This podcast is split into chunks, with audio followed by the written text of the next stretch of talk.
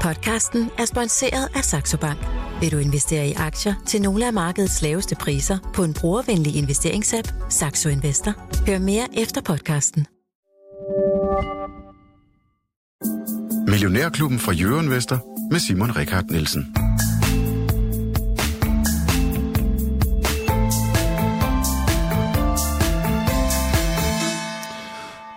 Og velkommen til Millionærklubben. Der er jo nogen, der siger, at kalenderåret består af 15 måneder. Altså, der er alle de måneder, vi kender, og så er der november, november, november og november, fordi det er mørkt og trist, og sådan har det lidt været på aktiemarkedet, øh, føles det, øh, Michael Fris, vores sædvanlige porteføljemanager. Godmorgen og velkommen til dig. Godmorgen. Altså, øh, vi, vi skal lige runde de seneste nyheder, men, men det bliver ikke nogen hemmelighed, at vi kommer til at kigge øh, lidt mere frem på 2023 i år. Øh, fordi jeg, jeg kan snart ikke mere.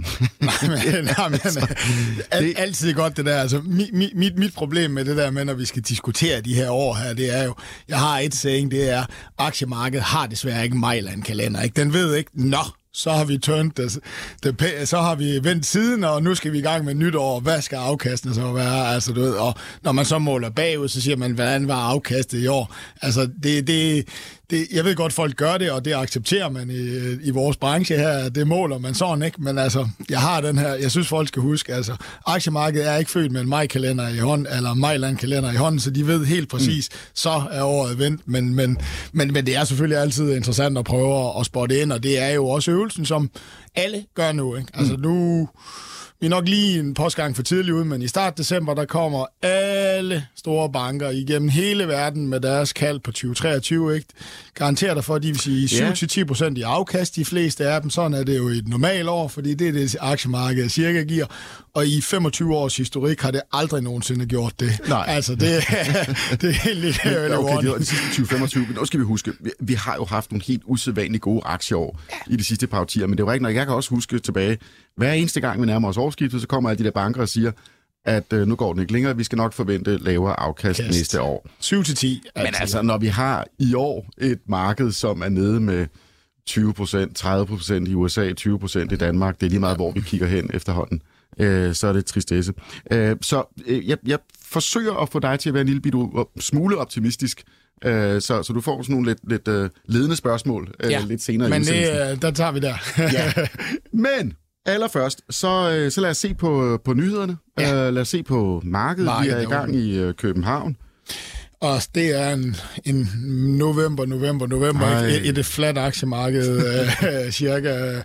GN er vel lidt historien, der, der kører lidt på, på, på den her Norges Bank, eller det vil sige oliefonden, der, der, der køber ind i den her, ikke? Og, og, og, og historiefortællingen er selvfølgelig her, nu har du to rigtig langsigtede investorer derinde, der nu sidder på 15 procent af, af, af selskabet. Ikke? Du har en meget, meget stor short base stadigvæk i, i aktien. Ikke? Det er altid skræmmende, når der kommer nogen ind, som ikke har lyst til at handle, fordi at... Øh, så har der ikke de aktier at handle med. Altså du ved, i tilfælde af, at vi skulle komme ind i et short squeeze, øh, ikke at øh, der er noget, der tyder på, at, at GN lige kommer med en nyhed, der måske skulle skabe short squeeze, men det er altid skræmmende, ikke? Så, så det er selvfølgelig en af historien, der kører. Bavarian rejser så også lidt efter gårdsdagens nedtur på, på, på, den, på, på hvor det Kanike, der var ude og, og, og skære kursmålet, øh, eller sænke den til hold, ikke? Øh, og det var en af de første danskere, der egentlig har lagt på de her 450 øh, i, øh, i øh, og, og været relativt positiv på aktien, som mange jo egentlig er, øh, var ude og, og sænke den til hold, så du ved, det var, det, i den aktie, der var det selvfølgelig mere end rigeligt til at, at sende den kraft ned, så den men rettede sig lidt i dag, men, men, men,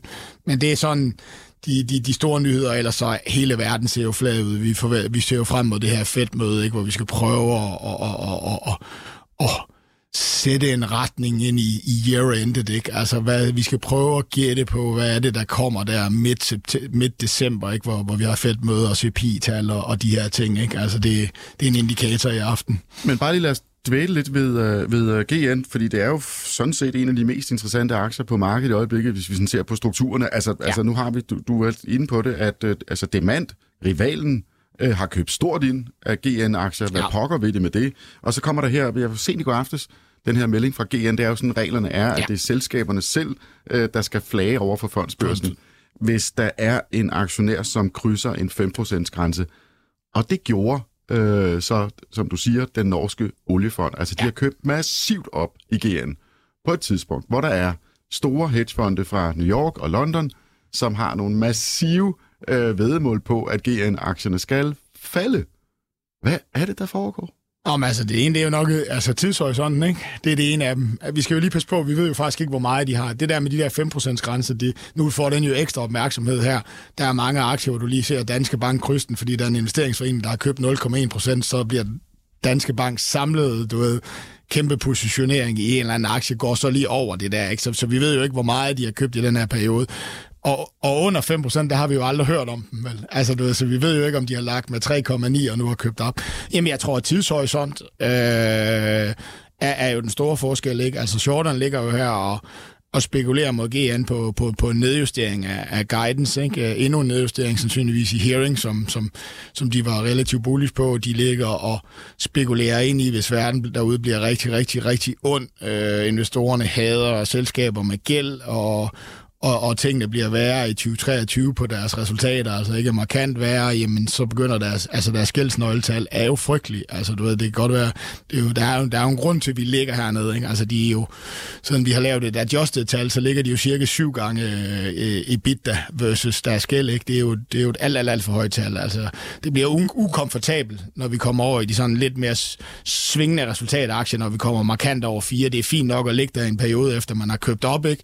Men hvis man ikke rigtig kan se nogen ende på det, ikke? Jamen, så de ligger jo, og, og det er jo det her med, at shorterne elsker jo, du ved, der er en ting, de, de, de altid går efter, det er, når de tror, at selskaberne skal ud og skaffe kapital, fordi det kommer altid til at skabe tryk på, på, på, på en aktie. Ikke? Så det er jo det, de ligger og spekulerer i, skal ske på den korte bane, hvor langsigtede investorer jo selvfølgelig går ind og kigger på, på potentialet, øh, som jo stadigvæk er super interessant i, i begge deres for, forretningsområder. Ikke? Så, så det er nok tidshorisonten, der, der ligesom gør forskellen der, og det er også det, jeg tror, man som, som aktionær i den aktie skal gøre op med sig selv, om man ønsker at købe den. Det er tidshorisonten, og hvad er risikoen for de negative scenarier, som, som shorterne de spiller, med, spiller, spiller på, øh, og hvad de langsigtede investorer køber ind i. Fordi vi er jo stadigvæk, at, at at nu bliver alle jo for langt tilbage på kontorerne, og du ved, der er en recession, der lurer derude, og folk ønsker at komme tilbage på kontorerne, men, men altså, vi har jo stadigvæk en Audi-division, der er sindssygt godt eksponeret mod, mod det her hybrid arbejdsplads, ikke? Vi har jo stadigvæk en hearing-industri, der er en god, stabil, et godt stabilt, godt stabilt sted at ligge, ikke? Med, med, med en strukturel vækstrate, så den har jo to store interessante forretningsområder. Den har jo har været ramt af, af forsyningskædeproblemerne i Audi-divisionen, og det er jo en del af, af forklaringen på, at resultaterne er, som de er. Og så har man jo SteelSeries opkøbet, som er det her gaming-segment, hvor, hvor, hvor man kan ligesom sige, jamen det var dårlig timing, ikke? Covid-19 viste sig at være en meget, meget større driver ind på, at vi alle sammen skulle have en gamer-chair og alle de der ting, og vi sad derhjemme, ikke? Men et gaming-marked, som jo også strukturelt skal vokse, når vi er ude over, du kan sige, at, at alt det, vi havde, alt det køb, der var trukket ind på forhånd, ikke? Så der ligger nogle interessante perspektiver, ikke? Men, men det er klart, at GN skal have, have snart have vendt skuden og have noget cashflow ind og afklare sin gældssituation, fordi at investorer i det her miljø er bare ikke glad for, for, for du kan sige, øh, høj, højt, højt gældsatte aktier. Og så kommer hele spekulationen, som du siger. Hvad vil demand ikke? Et, skulle, vil de overtage selskabet? To, vil de have en position, som de har i sådan noget som ursyre, som er 50 60 procent, ikke? Altså, du ved, en, en stor position, fordi det er sådan, de køber. Eller skulle de bare lige købe sig til 10 procent? Mm. Altså, fordi at så er de sikre på, at de er medbestemmer for, hvis GN skulle sælge, som der var jo rygter omkring, at det ikke er nogen, som går ind og forstyrrer ja.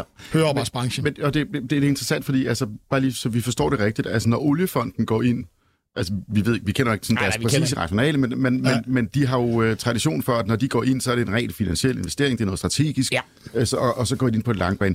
Altså, de, de går ikke ind, fordi at de tror, at de kan ramme en eller anden takeover øh, spil. Nej. Satse på, at demand øh, slår til og køber øh, helt muligt Det er ikke sådan noget, vi er ude i. Med Nej, altså problemet med, vi vil jo gerne, vi vil jo gerne overfortolke det her, ikke? Altså, fordi det, vi, vi skal jo lave historie. problemet er jo, at, at nå ja, men det kan jo være, at altså, sådan en oliefond, der styrer, jeg, altså beløb, jeg kan jo huske det, ligger jo og styre på, jeg skal have lidt mere i Europa, jeg skal have lidt mere i medtech-sektoren, ikke? Mm.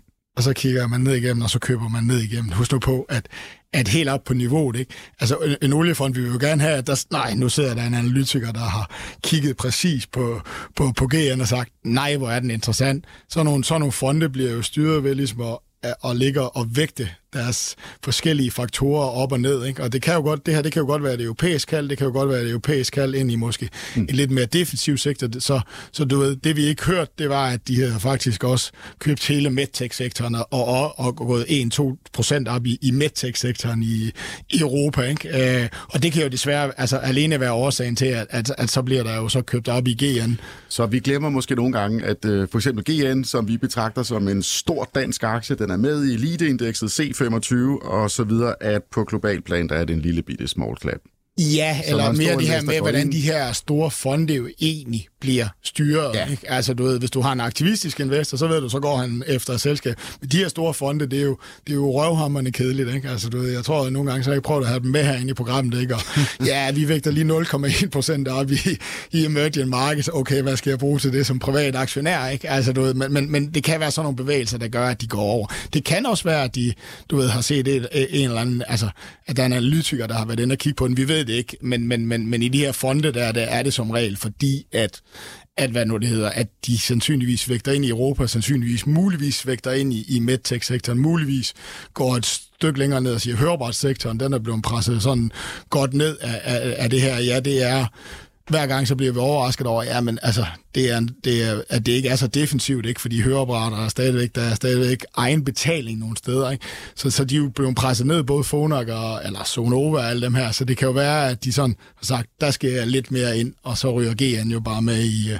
i puljen. Godt, det, det, det var lige før, det blev et GN-program. Jeg skal lige ja. øh, øh, minde mig selv og øh, lytterne om, at om to-tre minutter, så ringer vi til Mikkel Emil Jensen, fra Sydbank, fordi øh, senere i dag, der kommer Rockwool med regnskab, så vi skal lige have historien om Rockwool. Og I kan hjælpe mig med at stille spørgsmål til Mikkel Mil. I kan skrive en sms til 42 42 03 21. I skal bare lige starte sms'en med at skrive MIO, øh, og så det spørgsmål, I vil stille til øh, Mikkel Mil eller til øh, vores faste ekspert, Michael Fris, som øh, til daglig er aktiechef hos H.C. Andersen Capital. Michael, øh, vi er ikke færdige med nyhederne nu. Vi har lige to minutter, inden jeg ringer Nej. til Mikkel Emil. Øh, øh nu starter vi måske med sådan lidt, lidt, lidt kedelig øh, tone, men øh, markedet steg jo rent faktisk ret kraftigt i går på øh, Wall Street okay, ret kraftigt, det er bare lang tid siden, jeg har set de, de her brede, brede stigninger. Vi var op med halvanden procent, men det var da ja. ikke desto mindre dejligt at se. Jamen, jeg, jeg tror noget positionering her ind mod de her Fed minutes i aften. du altså, sagde, der var kommet nogle regnskaber? Ja, og så var der og så uh, forbrugerne. Altså, du ved, sådan på det seneste, der begynder vi faktisk at se ret gode forbrugerregnskaber. Ikke? Der kom Bed Bad and Beyond, Abercrombie Fitch, der var ikke så mange nyheder i går, så det, det var jo ikke de verdens største selskaber, ikke? Men, men vi ser jo faktisk flere og flere af de her forbrugere. Altså, det var en, en tøjkæde også? Og en tøjkæde, og, og, og, og det her... Øh, ja, du ved, øh, elektronikkæde. Øh, ja, elektronikkæde, ikke? Ja. Øh, og, og vi har bare generelt set, ja, der er nogen, der falder ud af sengen af de her forbrugere der, men, men generelt ser forbrugeren jo relativt stærk ud. Ikke? Mm. Altså, du ved, vi kan tage, tage, tage diskussionen om, vi synes, det er godt ind i 2023, men lige her på den korte måde, bane, så, så føder det jo lidt ind i, at, at, du ved, at vi ikke på vej ned i, i det her hul i, i Q4, som vi gik og, og troede. Forbrugerne er relativt stærk. Det er som om hele året her, det har handlet om, at lige rundt om hjørnet, ja. så kommer der en kæmpe recession. Ja. Altså, vi har talt om en, en dyb økonomisk nedtur, men vi, vi kan ikke slå det ihjel. Arbejdsmarkedet er stærkt, både i Danmark og USA, verdens største ja. økonomi. Og nu, og nu nævner du, at forbrugeraktierne begynder at rykke på, så er det løftet hele markedet. Ja, ja, forbrugeraktierne og generelt de seneste regnskaber, de ligger jo her til sidste regnsæson, har været stærkere end forventet. Altså, forbrugeren er ikke på vej væk. Det kan godt være, at han bliver lidt mere forgældet. Det kan godt være, at der ikke står så mange penge i banken, men han fortsætter altså med at forbruge. Ikke? Der er en nedside til det, som vi kan diskutere, når vi skal ind i 2023. Men det er det der med, som du selv siger, jeg sad og sagde, ej, Q3, nu får vi eksamen for de her regnskaber. Nej, det gjorde vi heller ikke. Så, står, så kommer advarslerne ud i Q4, så nu skal vi endelig til virkelig at skære i vores indtjeningsforventninger ind i, i, i 2023, og det kommer ikke lige nu. Det er derfor, jeg ligger jo til year-end rally, fordi økonomierne er nok rimelig fine. Vi har fået sådan re- relativt top på, på, på, på, på renterne. Og det er du, jo du det... tror på en aktiefest op mod jul? Ja, op mod jul, ja. Okay. Op, op mod Fed-mødet. Ja, pragtfuldt. Ja. Jamen, ved du, det skal, vi, det skal vi lige tale meget mere om. Vi skal have noget positivt. Og med det, så kan jeg byde velkommen til øh, Mikkel Emil Jensen fra Sydbank. Mikkel, vi fokuserer jo lige nu med dig øh, på Rockwool. Endnu en aktie, som er øh, helt ramponeret i løbet af i år. Øh, Mikkel, hvordan, øh, hvordan, hvordan ser du på Rockwool? Hvad, hvad, hvis vi starter i helikopteren, hvad er sådan den store historie? Ja, godmorgen. godmorgen. Jamen, den, øh, store, den, store, den, Den store historie er sådan set, at man kan sige, øh, at, at Rockwool øh, er et øh, stærkt selskab, man kan sige, med rigtig stærke fremtidsudsigter.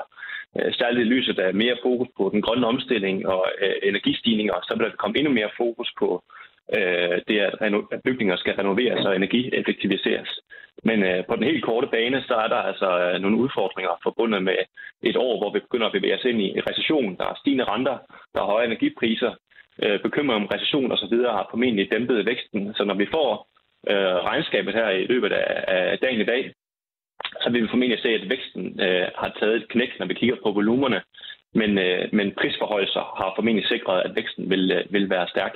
Det som, det, som tager, kan man sige, den helt store, det helt store fokus øh, i tredje kvartal, det er effekterne af de her øh, energiprisstigninger øh, når, når Rockwool skal ud og producere deres, øh, deres, øh, deres, deres Rockwool, så, så skal de jo smelte sten, og det gør de ved, ved 1500 grader. Så de bruger kæmpemæssige mængder af, af energi øh, forbundet med produktionen af, af rockwool. Og det er klart, øh, det har en, en betydelig effekt, når gas- og elpriserne så er sten så markant, som de er. Og, og der er det altså ikke nok med de prisforhold, som man har, man har sat i markedet i øjeblikket. De kan simpelthen ikke følge med. Så, så lønsomhed, lønsomheden vil formentlig i hvert fald ret kraftigt øh, tilbage. Så, så det, får, det får nok det langt størstedelen af fokuset på regnskabet i dag. Heldigvis så er gaspriserne jo faldet lidt tilbage, og, og øh, forhåbentlig så kan Rockwool nok lande i den høje ende af deres guidance, øh, fordi at de, øh, de hedger en relativt begrænset andel af, af de her priser, og det gør også, at de får også effekterne, når, når priserne på, på energi falder tilbage. Så jeg regner med, at de lander i den høje ende af deres guidance for, for 2022. Øh, men Mikkel Emil, vi, vi står og taler her om det makroøkonomiske scenarie også, hvis vi kigger lidt frem i tiden. Øh, det er vel ingen hemmelighed, at Rockwool er øh, sådan meget cyklisk, altså det er jo byggeri og, og så videre. Øh, så, så, så hvordan ser du det vil, vil, vil, vil påvirke deres, øh, deres meldinger om fremtiden senere i dag? Det vil på, ja, det, det vil påvirke øh, kraftigt. Øh, Rockwool er egentlig også ret kendt for at være øh, meget konservative så når de øh, kommer med deres årsregnskab øh, om en, med nogle måneder, så, øh, så, så regner også med, at de vil være øh, konservativt anlagt i forhold til mange af de usikkerheder, som der er. Rockwool er jo øh, øh, højt driftmæssigt gearet, det vil sige, at de har en høj, høj stor andel af faste omkostninger relativt til, om, til omsætningen. Og det betyder, at når aktivitetsniveauet falder, så ser vi ikke kun, at volumerne og omsætningen falder, men også at lønsomheden lider som regel et ret kraftigt knæk. Øh, og selvom fremtidsudsigterne er positive, særligt omkring øh, renovering af bygninger, så kommer vi altså nok til at se, at nybygger, nybyggeraktiviteten øh, for nye boliger, den vil øh, nærmest stoppe op. Øh, jeg ser også, at nøgletallene i de helt store lande som Tyskland og Frankrig, der peger pilen altså nedad. Så de her makroøkonomiske tendenser, vi ser, vil have stor indvirkning for, for Rockwools vækst og indtjening fremadrettet, og det kommer også til at give sig til udtryk i deres prognose for 2023. Mm. Og så øh, lige mens jeg stiller det spørgsmål her, så er jeg gået ind på Euroinvestor. Jeg har fundet Rockwool. Øh, og så på kursgrafen, der trykker jeg så på 5 års sigt. Og så stiller jeg bare spørgsmålet, hvad, altså, hvor ligger den sådan langsigtede værdiskabelse her? Fordi den er bare tilbage på, hvor, hvor, den, hvor den startede for fem år siden. Altså, så var der det her kæmpe, jeg ved ikke, hvad det var, øh, corona-optur, som sendte den op over øh, 3.000, og nu er vi så tilbage i 1.600. Hvad, hvad, er, hvad er sådan den langsigtede case? Ja, den har været meget volatil. Den har haft nogle meget lave bunden og nogle meget høje toppe. Øh, og det, øh, det kan måske også godt være der scenarie fremadrettet. Øh, måske nok særligt her på, på lidt kortere sigt. Men når vi kigger, kigger forbi, kan man sige, mange af de her usikkerheder. 2023 tror jeg er et år. Nu er min anbefaling øh, jo, kan man sige, for de næste 6-12 måneder. Og der opfordrer vi jo også til noget forsigtighed. Men jeg synes, når man kigger frem, fem år frem, så er Rockwool en rigtig øh, stærk kandidat og en rigtig stærk case, øh, i særdeleshed i forhold til hele den her grønne omstilling. Hvis vi skal gøre os nogle forhåbninger om at komme i mål med de her klimaambitioner, vi har sådan på globalt set, øh, øh også, øh, både europæisk, men også andre steder i verden, øh, så er der et kæmpemæssigt behov for at få energioptimeret bygningerne. Og der er et stort potentiale her for, for øh, isolering, altså for rockwool, øh, da man kan få energioptimeret bygningerne relativt billigt ved at isolere dem bedre. Og okay. rockwool øh, har altså et produkt, som er både altså bæredygtigt, man kan genanvende det, og det er også et produkt, som er, kan man sige, i forhold til brandfare og så videre, så er det attraktivt. Så de står stærkt også konkurrencemæssigt. Så det er jo, det er jo, det er jo pragtfuldt med en virksomhed, som er med i den grønne omstilling, så du mener stadig, vi kan godt kalde det for en, en grøn aktie fortsat. Så i, i ESG-regi, øh, så er der øh, hak ved det. Hvad så med alt det her med Rusland? Ja, det er jo så den helt store joker. Den helt store, kan man sige, øh, øh, øh, knast, kan man sige, i casen, også på det længere sigt. Øh, Rusland er, er øh, altså, de har jo valgt at blive i Rusland, og, og de ser en, store stor tab forbundet med overlevering af teknologi til Rusland, hvis de valgte at forlade osv. Det er måske ikke så meget det, vi skal snakke om. Nu har de besluttet at blive, og, og det, det kan have, have konsekvenser på, øh, på, på længere sigt. Det har allerede haft det også på meget kort sigt her. Der er sket det, at grundet EU-sanktioner, så har, så har øh, Rockwool altså mistet deres ledelsesbeføjelser i Rusland. Det vil sige, at de kan kun agere aktionært over. De kan ikke sidde, øh, Jens Biversen, CEO i Rockwool, kan ikke sidde i Danmark og tage beslutninger på vegne af, af Rusland, øh, kan man sige, rent driftsmæssigt. Og det, det kan altså give nogle udfordringer. Ikke på kort sigt, tror jeg, fordi der er en masse know-how derovre. Øh, medarbejderne ved selvfølgelig godt, hvordan man laver rockwool, og skal sådan set bare fortsætte med det, de plejer at gøre. Men på længere sigt, så kan der være nogle udfordringer. Lad os sige, at der øh, er ledelse, der beslutter at, at forlade det, at de vælger at, at trække sig, øh, jamen så har man et problem, øh, da, da ny ledelse ikke har den samme øh, know-how, og man så samtidig ikke har mulighederne for at træffe beslutninger, så kan det begynde at køre ud på et sidespor. Og, og man kan måske også særligt sige, at i forlængelse af, at, at man ikke har ledelsesmæssige beføjelser derovre, øhm, og der er behov lige i øjeblikket for at lave måske en større strategiske beslutninger i forhold til, hvordan Rusland skal, skal, skal agere i det her miljø, jamen så kan det få rigtig store konsekvenser på længere sigt, hvis Rockwool kører i en retning, og, og den russiske aktivitet kører i en anden. Og det er trods alt omsætningen fylder Ja, det er nok faldet lidt. Øh, det bliver formentlig faldet lidt, men omkring 10 procent, og det er nok faldet lidt tilbage. Men det er en relativt stor øh, division og geografisk eksponering, de har i Rusland. Så, øh, så det, at man har sådan en spøgelsesdivision, det, det kan for mig at se godt være en udfordring, også på længere sigt.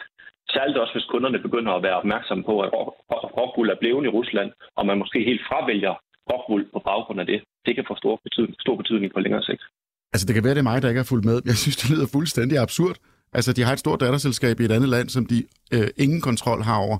Kan de ikke engang selv øh, øh, vælge en, en ny ledelse? Jo, det kan de godt, men man må sige, problemet er jo nok, lad os, hvad er mulighederne for at finde ny ledelse, som har rockwool erfaring, altså, øh, kan man sige, erfaring med at producere rockwool i Rusland? Det er nok svært at få en ind udefra i hvert fald, øh, kunne jeg forestille mig. Så få en, øh, for, for, at få ny øh, stærk ledelse ind, øh, som har know-how omkring det, det tror jeg godt kan blive øh, en udfordring. Det, det er jo så bare, kan man sige, et eksempel. Øh, et andet eksempel er, som jeg nævner før, at der er behov for, at man måske drejer tingene lidt i en anden retning nu, øh, også kvæg den situation, der er derovre. Men, men man, man er simpelthen ikke, det er nærmest som om, at telefonledningerne er kappet over. Øh, og det, det, det er selvfølgelig ikke øh, optimalt. Øh, og så det er blevet sådan en, en spøgelsesdivision, og det, øh, det, det har jeg selvfølgelig min betænkeligheder ved, hvad det får betydning på længere sigt. Det er selvfølgelig sanktioner, som er årsag til det. Så hvis øh, situationen bliver bedre, så vil sanktionerne blive løftet. Og så, så får man selvfølgelig kontrol over tingene igen. Øh, men, men det er selvfølgelig stadigvæk i det uvisse, hvornår det sker. Hvor meget af, det, af deres, af deres øh, omsætning og indtjening ligger der der af Elchin? Det kan man nok ikke rigtig snakke om. Hvor, hvor stor del af virksomheden øh, ligger, øh, altså har de eksponeret mod, mod de russiske aktiver? Ja, altså det startede ud med altså, man, omkring måske lige underkanten af 10 procent. Øh, der er nok ikke nogen, der forventer, at det vil fortsætte ved at være det. Aktivitetsniveau er også dalende derovre. Øh, så, så jeg vil tro, at øh, Ja, i stedet mellem 8 og, og, og, 5 og 8 procent, jeg tror, vi sådan på lidt længere sigt nok havner på. Øh, og ledelses, eller hvad hedder det, indtjeningsmæssigt, som du siger, er der ikke så meget øh, viden omkring andet end, at det er øh, lavmarginal øh, division. Mm. Så, øh, så indtjeningen derovre er dårlig, og vil formentlig også kun være dalende fremadrettet. Så, så, så, så, så, så vi kan sagtens se nogle negative scenarier derovre, men, men vi skal også passe på med, at, du ved, at det er det, der afgør uh, rockfulde fremtid, ikke? Eller, altså hvis, hvis jeg ligesom kigger på det, ikke? Altså fordi, at, at det trods alt udgør den del af virksomheden, som det gør. Jamen, det var, det var, jeg skulle bare lige, det har faktisk ikke lige set, hvor meget det udgjorde. Godt, og Mikkel Emil, inden, uh, inden vi lader dig slippe her, uh, kan du ikke lige hjælpe uh, os på redaktionen på Jørgen Vester, fordi når Rockwool kommer omkring uh, frokosttid, hvad, hvad, hvad er det, vi skal holde øje med? Og hvad, hvad, hvad er ja, det? Hvornår er det breaking news? Du skal lige hjælpe os lidt. jeg tror ikke, der kommer noget breaking. Øh, ah, bare vent, bare vent. At, Hold øje med Jørgen Vester. ja, men de her prisforholdelser her skulle jo gerne holde gang i, i, i, i væksten. De får også ret meget medvind fra valuta i kvartalet. Øh, lønsomheden, som sagt, vil jo være presset, og det er det, som man kan sige, de to kan man sige, hovedtemaer, hvor hvor også kan være nogle overraskelser. Det er, hvad siger ledelsen om fremtiden? Hvad siger de omkring øh, effekterne af stigende renter og høje energipriser og Øh, hvad sker der, kan man sige, ude i markedet? Er tingene gået fuldstændig i stå, eller øh, hvad sker der, og hvad er forventningerne? Der kan være nogle overraskelser forbundet med det. Og så selvfølgelig med lønsomheden. Øh, hvordan, hvordan bevæger det sig? Nu, der er ikke nogen, der bliver overrasket over, at der er pres, kan man sige. Øh, der, hvor det, det kan være overrasket, det er jo selvfølgelig, hvis presset er større, end vi regner med. Øh, det gik jo helt galt Mathias i, øh, i, i de seneste måneder på gas- og elpriserne. Og, og det er klart, det, det kommer til at sætte sig i, i, i meget høje omkostnings, øh, øh, meget høje omkostninger i, i kvartalet. Så hvis der er nogle grimme overraskelser der, så kan det selvfølgelig trække kursen ned. Men som jeg sagde før, øh, gas- og elpriserne er faldet ret markant sidenhen. Så, så jeg regner med, at, at de kan lande i den, i den øvre ende af guidance. Er det ikke tilfældet, jamen så, øh, så, så er der jo, øh, kan man sige, lagt op til, til potentielle overraskelser. Men jeg tror særligt, det vil komme omkring øh, udviklingen i energipriser, eller hvordan udviklingen på de forskellige markeder har været. Men det lyder som om, du holder lidt mere øje med bundlinjen end med, med toplinjen, altså end, end med omsætningen? Ja, det gør jeg. Altså lige i, i kvartalet her, det, øh, man kan sige, volumemæssigt og vækstmæssigt, øh, tror jeg, det bliver mere interessant, når vi kigger på prognosen ind i, i 2023. Øh, bevægelserne på øh, omkostningssiden har været meget volatile. Øh, gas- og elpriserne har som sagt øh, kørt voldsomt op og ned. Og når de ikke har hedget det, øh, så er effekterne ret markante på, på kort sigt. Så, så det er det, jeg lige har holdt mest øje med lige her øh, i forbindelse med regnskabet. Godt. Mikkel Emil Jensen fra Sydbank, du skal have tusind tak, fordi du deltog her i Millionærklubben. Det var så lidt.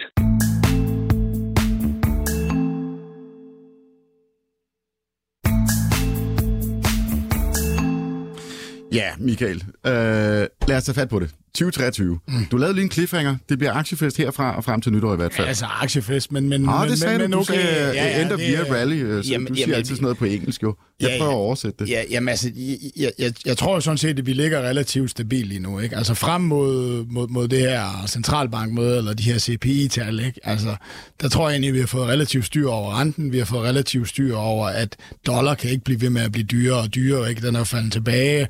Så vi har egentlig fået rimelig ro på tingene. Ikke? Og så er der jo bare sæsoneffekten. Altså, mm. ved, slutningen på året er bare stærkt. Altså, du ved, og alene den viden, den tror jeg sådan set, at den kan presse aktierne opad. Så, du ved, så jeg er egentlig rimelig rolig ved at ligge lige nu og, og, og blive klogere gående ind. Ikke? Altså, vi, vi, bliver, vi bliver jo klogere hele tiden på, hvad, hvad, hvad skal 2023.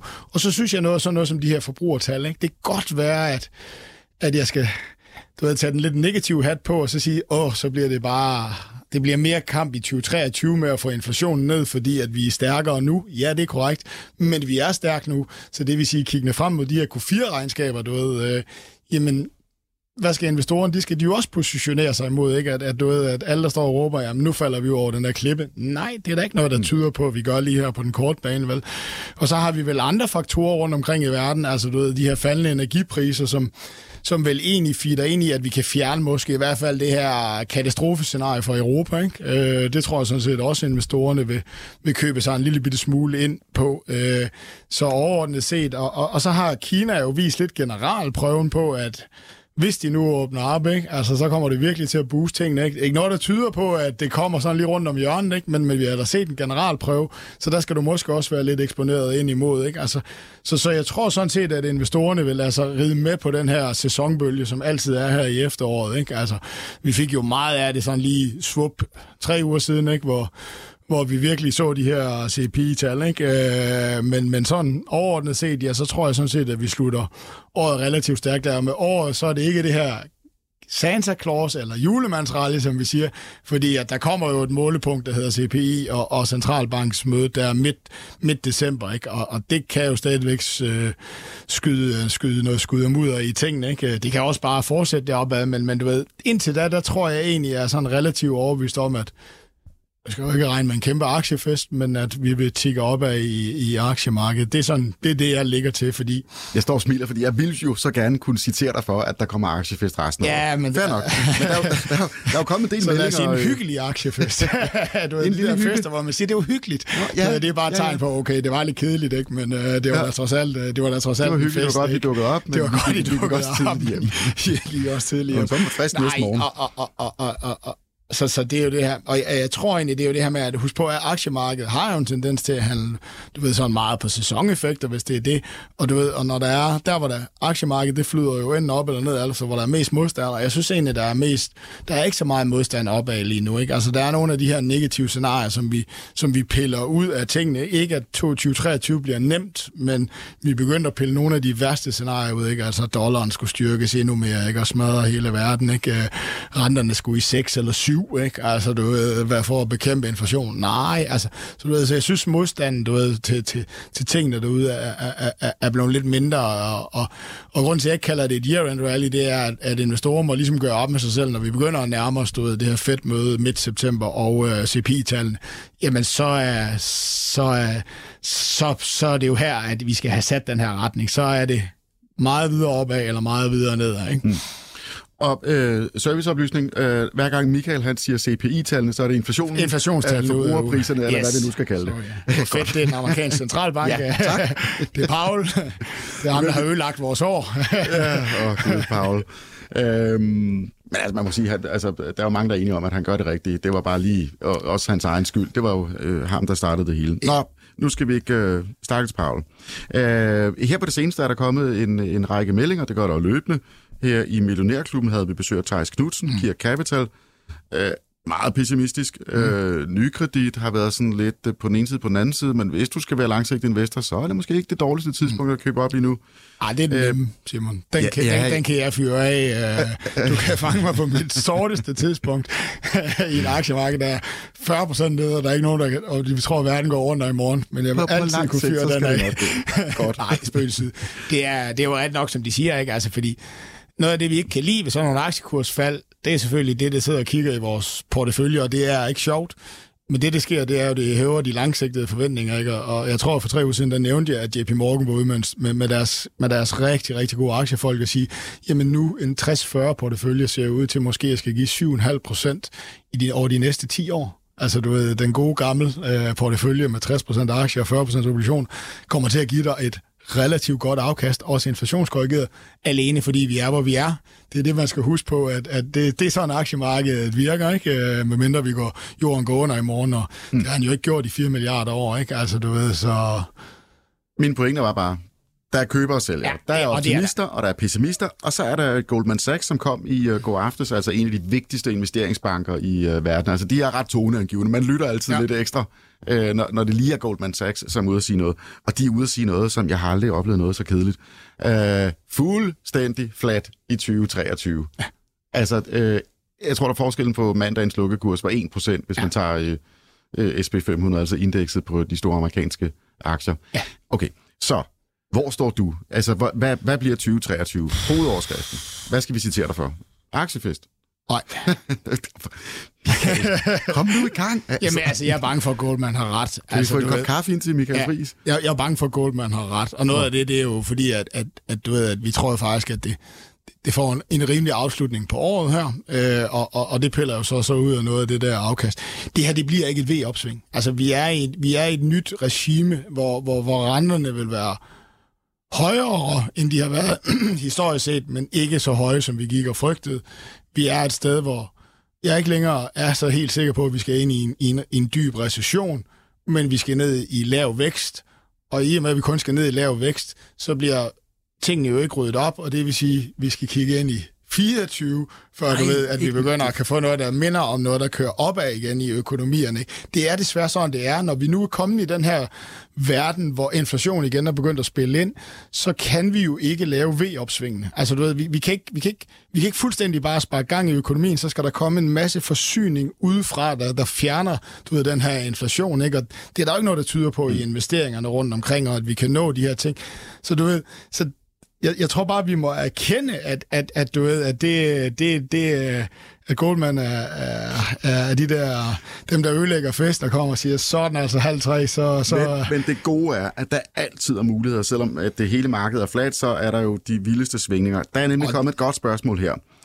Øh, det er fra øh, Nikolaj, han skriver, godmorgen Simon og Michael, og så skriver han, i 2020 skulle man bare eje tech-aktier. Mm. I 2021 skulle man have aktier som GameStop, Moderna øh, og krypto. I 2020, 2022 øh, skulle man bare have energiaktier. Så hvilke aktier skal man eje i 2023? Jeg tror, Friis. jeg tror, nu, nu bliver det rigtig, rigtig, rigtig kedeligt. Ikke? Du skal have lidt af hvert. Fordi vi kommer altså, jo... Det kunne jeg jo også sige. Ja, ja, og det er nød... Nej, men, men, men, men over... Det, altså, du er nødt til at eksponere dig mod, øh, hvad nu det hedder... Am, am, am, så nu giver jeg så den der... Du skal have det, der hedder GARP. Growth at a reasonable price. Mm-hmm. Altså, du ved, vi diskuterer meget value, og vi diskuterer meget vækstaktier. 2023 bliver jo GARP, altså Growth at a Reasonable Price, altså rimelig prissatte selskaber, som har en rimelig vækst. Du skal, aldrig, du skal ikke jagte den, sind, du skal ikke jagte en sindssygt høj vækst. Jeg tror heller ikke, du skal jagte, at aktier bare er billige, du ved, for, for det der. Fordi nu, de der billige aktier, de kommer altså til at blive presset af, at vi går, vi går ned i vækst, og growth, eller vækstaktierne vil være afhængige af, at, at Fed virkelig vender rundt. Og grunden til, at jeg siger, at man skal have lidt af hver, det er at det bliver nok et todelt år. Det tror jeg også, de fleste ligger til. At i, i starten af året, der vil det være mere fokus på value, eller du ved, øh, lav, lav en lavere værdiansættelse, ikke? fordi at, at, at renterne er ikke kommet nedad endnu. Og lige pludselig så får vi jo sandsynligvis et eller andet knæk, ikke? Hvor, hvor vi får den her, du ved, fedt vending, eller det, der hedder et fedt pivot, øh, og, og så kan de andre aktier køre. Ikke? Så, så det, det er jo sådan, som verden ser ud lige nu, og det tror jeg, de fleste ligger til, og det er derfor, man skal have lidt af hvert gående ind i det her. Men jeg, jeg synes egentlig, jeg tror, vi er på vej i, i en 10-årig periode, hvor, hvor, hvor, vi, hvor, hvor de her, du kan sige value eller, eller værdiaktier versus vækstaktier, det der, de der to, to fronter, der står til at diskutere det, de skal prøve at mødes ind på midten og prøve at finde, du ved, øh, de her, det, den rimelige vækst, altså dem der, dem, der, dem, der kan klare sig godt igennem flere forskellige økonomiske forhold, og som er prissat nogenlunde rimeligt, ikke helt vildt billigt. Og nu bliver det sværere her så, at, at den kategori er faktisk jo meget, meget svære at spotte. Ikke? Vækstaktier, dem kan vi, det er tech-giganterne. Ikke? Mm. Value-aktier, det er banker, energi og sådan nogle ting. Ikke? Dem, der ligger lige der midt imellem, det kræver altså bare lidt mere arbejde lige at finde dem. Ikke? Altså, du ved, det, det, det, det er sådan, det er. Så der er, ikke, der er ikke sådan en sektor, hvor du kan sige, her skal du kigge mere efter end i andre sektorer? Altså, ud af at du siger, at IT-tech øh, er måske ikke lige der, Jamen, jeg, jeg, jeg, jeg, ligger, jeg ligger klar til, at, at, at, at jeg tror, man, at man skal eksponere sig lidt mere mod, øh, mod, mod, mod teknologi gående ind i, i 2023, men om det er lige i starten af 2023, så en lille bytte smule mere derover. Så tror jeg også, landefaktoren faktisk... Ja, det, det er interessant. Nu, nu, nu ja. bliver du faktisk lidt konkret. Det er dejligt. Ja, uh, sorry. nej, nej, nej, nej. Det, det, det, det, det, vi, skal, vi, skal bare lige, vi skal lige varme op jo. Men, men men du, du tænker ikke på, hvad, hvad skal vi kalde det der kukuk-tech, altså sådan noget non-profitable growth nej. uh, tech, altså det som Kathy Woods og Mads Christiansen nej, nej, øh, nej. Har, har gjort det i? Jeg tænker, jeg tænker uh, enterprise software, det der, jeg, jeg, det der, jeg tror, at... at Hvad er det? Jamen, det, det er jo softwarevirksomheder. Det er meget af det her, der hedder SaaS-virksomheder. Ikke? Øh, det her, jeg tror, man skal lægge. De, de, er, de er hårdere ramt lige nu, det erkender jeg, af den økonomiske ud, Altså, vi troede, de havde været mere defensive. Det er de ikke i helt samme omfang. Men de er også presset sindssygt meget ned i pris på grund af renten. Så når den vender rundt, og jeg tror, at, at vi vil se, at vi kommer igennem, øh, og, og vækstretterne ikke skal så langt ned i økonomierne, så tror jeg, det er, det, det er et sted at ligge. Man kan købe ETF'er, der køber sig her ind her. Øh, jeg tror, man skal passe på med at ligge for meget i, øh, i, i, i, i, i, alt, i, i nogle af de gamle tændte sekt. Altså, du ved, der, der, der hvor jeg siger, at den, helt, den, den bedste sted at ligge her, det er Microsoft. Altså, hvis vi skal prøve at gå op, ikke, så findes der en underskov af cirka 100 amerikanske selskaber, som jeg sidder og kigger på, nogle danske og så videre, ikke, som, som, som man kan kigge ind i. Der er det sværere nede, ikke, fordi der er vi lidt nede for nogle af det uprofitable til lidt profitable og i forhold til vækstraterne, så der bliver det meget, meget sværere. Der, der, der skal man være lidt analytisk ned. Ikke? Øh, så der tror jeg, man skal ligge Øh, jeg tror, man skal lægge stadigvæk en lille bitte smule energi, og der foretrækker jeg jo så bare at ligge i, i hvad nu det hedder, i, øh, i, øh, i, i, i selskaber, som leverer energiteknologi frem for energi i sig selv. Altså sådan er jeg bare. Du ved, jeg kan aldrig købe råvarer. Jeg kan ikke købe de der mineselskaber. Jeg skal, jeg skal, købe, jeg skal købe FLS. Ja. Men lidt op i værdikæden. Sådan er jeg bare som investor. Du ved, skal jeg købe fødevarer, så køber, så køber jeg uh, Bayer, ikke? Fordi det er teknologi, der ligesom skal give os den her de næste 20 år, ikke? Altså, du ved, så det, det er min måde at investere på. Så der tror jeg, at energiteknologi, ikke? Og, og, og Siemens Energy, uh, nogle af de grønne omstillinger, ikke? Uh, og grønne omstillingsaktier, som også er blevet energiaktier, det, det er også der, jeg tror, man skal ligge gående ind i, i, i 20... Øh, i 2023. Og det har lidt at gøre med, at, at, at de bliver stadigvæk presset af en høj værdiansættelse og, og renten, men det, det tror jeg kan vende rundt ikke, på et eller andet tidspunkt i, i året. Eller det der er i hvert fald en mulighed for, at de, de gør det der. Ikke? Så, så det er, det er lidt der, hvor, hvor, hvor, hvor, hvor, hvor jeg ligesom ser mulighederne. Men, men, men jeg tror virkelig bare, man skal være lidt bredere i sin tilgang. Altså, du ved, for vi ved det ikke. Vi ved ikke, om du ved, det er stadigvæk... Du lige vil sige noget om lande, og der afbryder jeg dig. Ja, ja det, det, tror, jeg, jeg tror, man skal der, lidt Der er et spørgsmål fra Lars Olsen fra, ja. fra Svendborg. Øh, Silkeborg, undskyld. Øh, hej Fris. Kan man sige noget generelt om, hvordan man geografisk kan fordele ens aktieportefølje for at sikre mest risikospredning, eller er det bedre at risikosprede på brancher øh, frem for geografi? Ja, jeg foretrækker brancher. Altså hvis man skal være sådan, altså fordi landefaktoren har jo været død i 15 år, jeg kan godt begynde at tro, at den kommer en lille bitte smule tilbage, men brancher er bare bedst. Og det er jo fordi, at, at de aktier, vi oftest køber, det er jo, det er jo multinationale selskaber, ikke? hvor landefaktoren måske ikke er helt så afgørende. Ikke? Øh, for du ved, det kan godt være, at du, du, du køber en amerikansk aktie, du ved, men, men så er den så har den sådan set bare den spredning, der svarer til 60% i USA, 30 eller 20% i Europa, 10% i emerging market, ligesom det generelle aktiemarked er spredt. Ikke? Jeg tror, at landefaktoren vil få en eller anden form for for, for genfødsel af en, en lille bitte smule. Så jeg tror godt, vi kan begynde at snakke om Og grund til at snakke landefaktoren, det er jo faktisk, jeg synes, vi har set en generalprøve, hvad der sker med emerging market, når Kina på et eller andet tidspunkt får bugt med det her covid-19. Det kommer til at tage længere tid, end vi alle sammen håbede på, men vi fik en lille generalprøve, hvor de, hvor de begyndte at åbne op. Og grunden til, at jeg så også, ud over covid-19-åbningen, begynder måske at kigge lidt mere mod emerging markedet og Kina, og det er kæmpe risikabelt, og vi er i den her deglobaliseringsverden, vi er i den her, hvor det er også mod dem, men prissætningen på Kina versus hvad de egentlig er begyndt at indikere. Nu kommer der en masse skriverier her rundt omkring december, der, der kommer alle der store centrale økonomifolk ud. Altså udover Chi, så har de jo nogle centrale økonomi bank, øh, centralbankcheferne der. Men hvis du har læst, hvad de har været ude at sige, så begynder du sådan set at se en lettelse af deres, deres hårde kraft ind på det, at de begynder at vil føde ind, de, de begynder at vil understøtte den her ejendomssektor en lille bitte smule. Det er stadigvæk det her common prosperity, eller hvad skal vi sige, fællesskabets bedste. Øh, men de begynder at, at let på, på speederen på, på, på, på den der tese der, de vil, de, det er den kinesiske forbruger og så investeringer i, i, i udbud, altså supply, hvad, altså kapacitet i den kinesiske økonomi, vil de begynde at fokusere rigtig, rigtig, rigtig kraftigt på. For mig der er det et tegn på, at de ved godt, at de bliver lukket inde, og derfor skal de have den kinesiske forbruger i gang.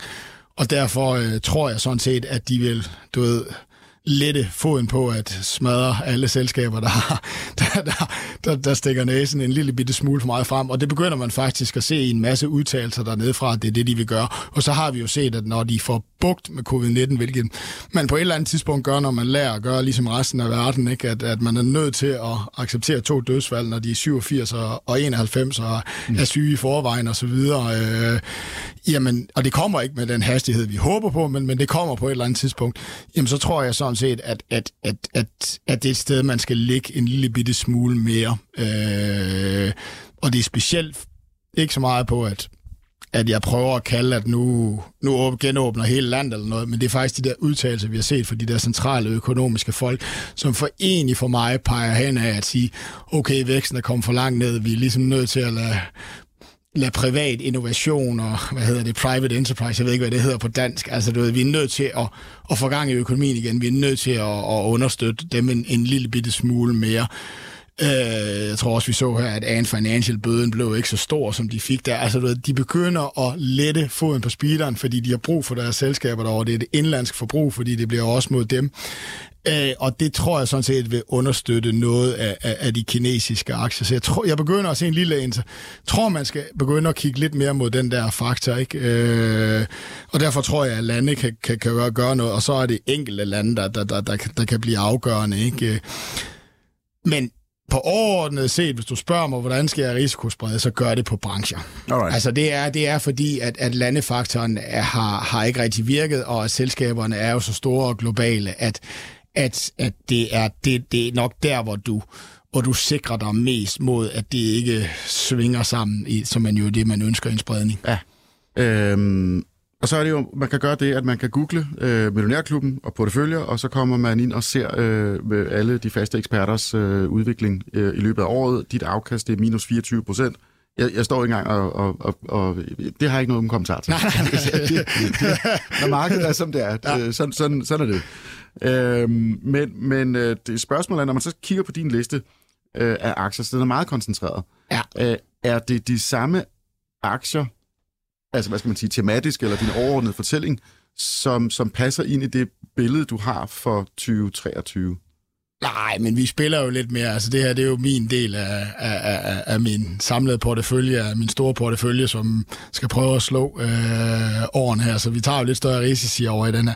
Nej, det er den ikke nødvendigvis. Men, men, men hvis du spørger, om, om det er det her, jeg regner med at ligge med hen til, til year-end, uden at lave de store ændringer, ja, det er det nok egentlig ikke. Vi har fødevaredelen med, med Bayer, så, så har jeg jo joket lidt med, at, at at, at jeg gad ikke at, sætte til Lyvlefors med lav, så det, nu prøvede jeg lige med Bavarian. Det var der en dansk analytiker, der synes det var en dårlig idé, så, så han fik sendt mig godt ned her den anden dag. Og, og, og, og, og det sjove ved den er sådan set, at du ved, hvis jeg, hvis jeg kigger kommentarerne fra, fra den analytiker, som, som, som beholder, så er vi, så er vi egentlig uenige. Mm. Altså, du ved, det er, det er en basisforretning, der er omkring den her værdi, ikke? Øh, så er han lidt mere uenig i, hvor meget pipeline skal være værd, ikke? Men han er sådan set enig i, at det her selskab, som jo har en markedsværdi på hvad, 5 milliarder, de skal tjene 5-6 milliarder næste år. Ikke? Altså, så hvad, hvad skal vi prise det med? Altså, du ved, det, det er mere det, jeg tror, at vi er enige. Så den tror jeg egentlig også, at vil blive liggende i. Øh, så har jeg lidt teknologi liggende dernede, øh, som, som jeg også tror, at jeg, jeg har lyst til. du på Alibaba? Nej, det er jo den kinesiske eksponering. Den kinesiske, hvad, hvad, ja. hvor, hvor har du så teknologi hen? Nej, det er C3 AI. Ja, den, det ligner sådan den, en, en altså robot noget, fra Star Wars, ligner sådan noget ja, C-3PO. Ja, C-3PO. Nej, det er et AI-software-selskab. Øh, okay. Har jeg nogen forhåbninger om, at det bliver en sindssyg uh, slut 2022 eller en start 2023 aktie? Nej, det har jeg egentlig ikke så noget, så jeg burde måske fjerne den, du ved, men nu indgår den som en del af min samlede portefølje, hvor jeg er lidt mere liggende der, så, så det her det er en af mine mindre, uh, du ved, sådan betting dele ja. af, af min samlede portefølje men, der. Men, så det, men jeg kan sige, altså du er lidt langt fra, øh, øh, fra, fra Lav og, Ja, og, og Lars. Det, øh, du, du, er selvfølgelig, du er selvfølgelig klart bedre end Mads Christiansen, som har lavet et hul i jorden.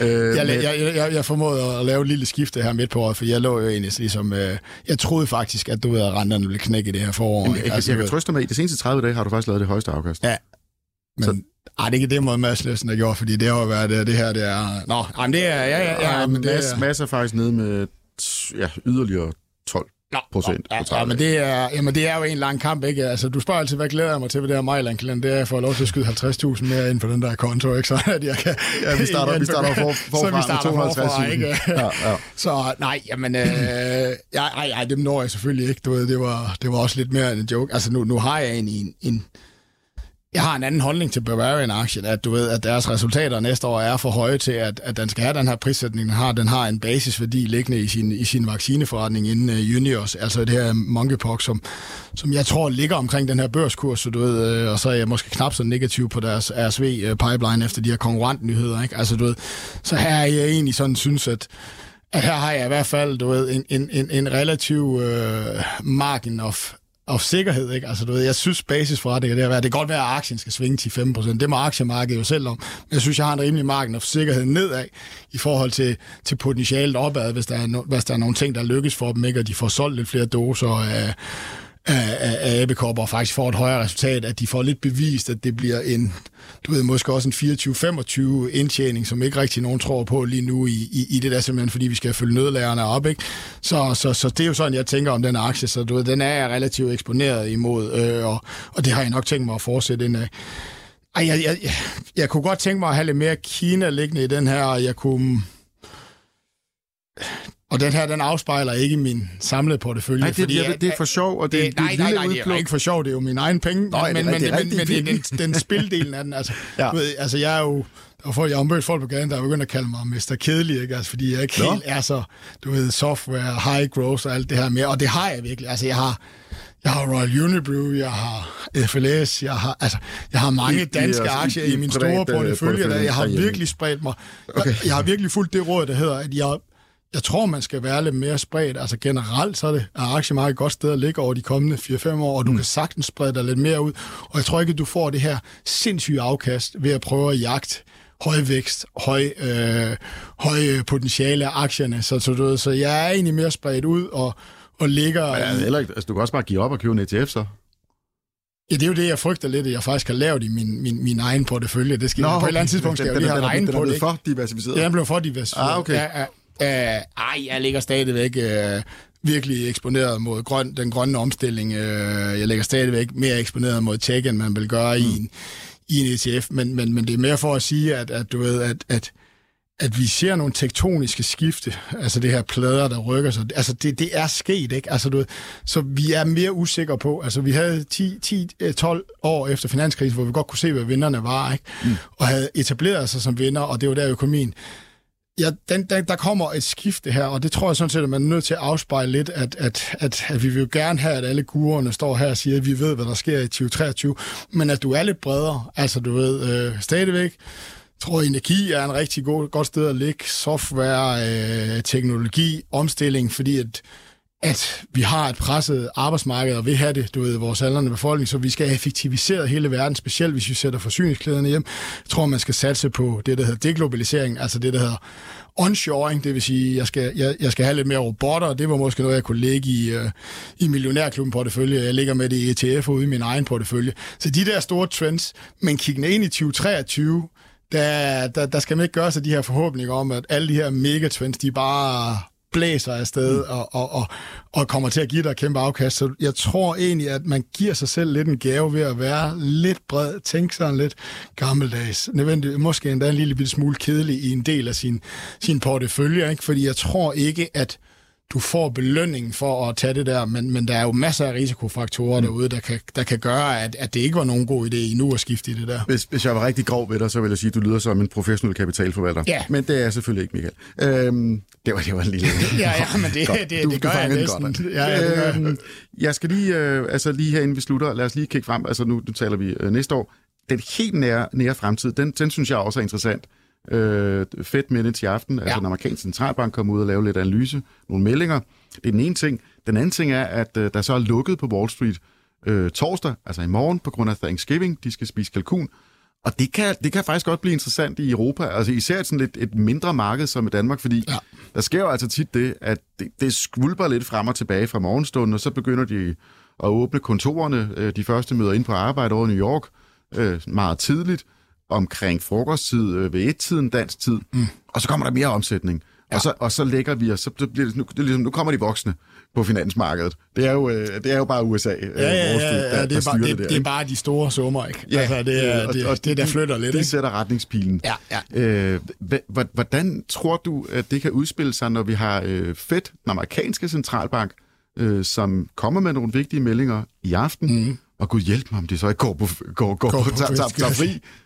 Jamen, det så er vi helt alene. Ja, så er vi helt alene, ikke? Jamen, det er måske meget godt. Nej, øh, jamen, jeg ved godt, at vi har prøvet at pumpe det her, de her fedt mindes, altså få en, prøve at få en fornemmelse af, hvad de gerne vil, de her, og du ved, så bruger vi det, og nu er det jo en kedelig uge, og det er en Thanksgiving-uge, der kommer ikke nogen andre nøgletal, så derfor skal vi jo finde nøgle. Jeg tror egentlig ikke, vi kan bruge det til ret meget. Hvorfor kan vi ikke det? Altså, du ved, vi har allerede hørt alle de her talere være herude, Altså, du ved, og nogen, nogen en rigtig høgeagtig, og det er ham der, der siger, ah, vi skal 6-7 renter, ikke? Og, og nogen, der siger, ah, nu slapper vi nok lidt af.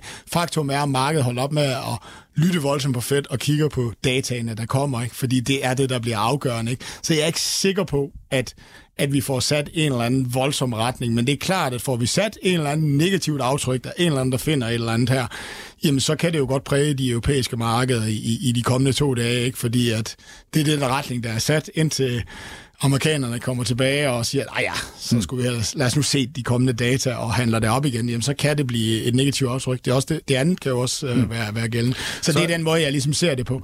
Men skal jeg være helt ærlig, tror markedet er har begyndt så småt at holde op med at lytte til Fed ind til rentemødet, fordi det er dataene indtil der afgør, hvilken retning de skal sætte. De har jo givet los på at sige, vi ved det heller ikke rigtigt. Godt. Vi, vi ved det heller ikke rigtigt. Så, således, således opmuntret. Det var Millionærklubben for i dag.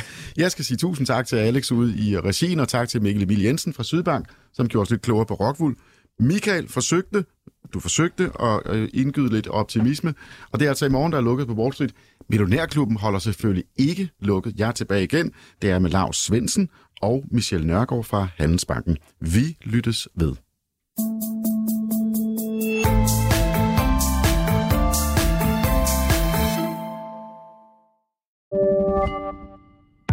Podcasten er sponsoreret af Saxo Bank.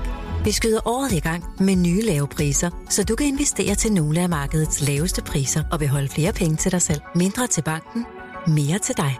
Saxo. Stedet penge helst vil være. Læs mere på saxobank.dk og opret en gratis investeringskonto allerede i dag.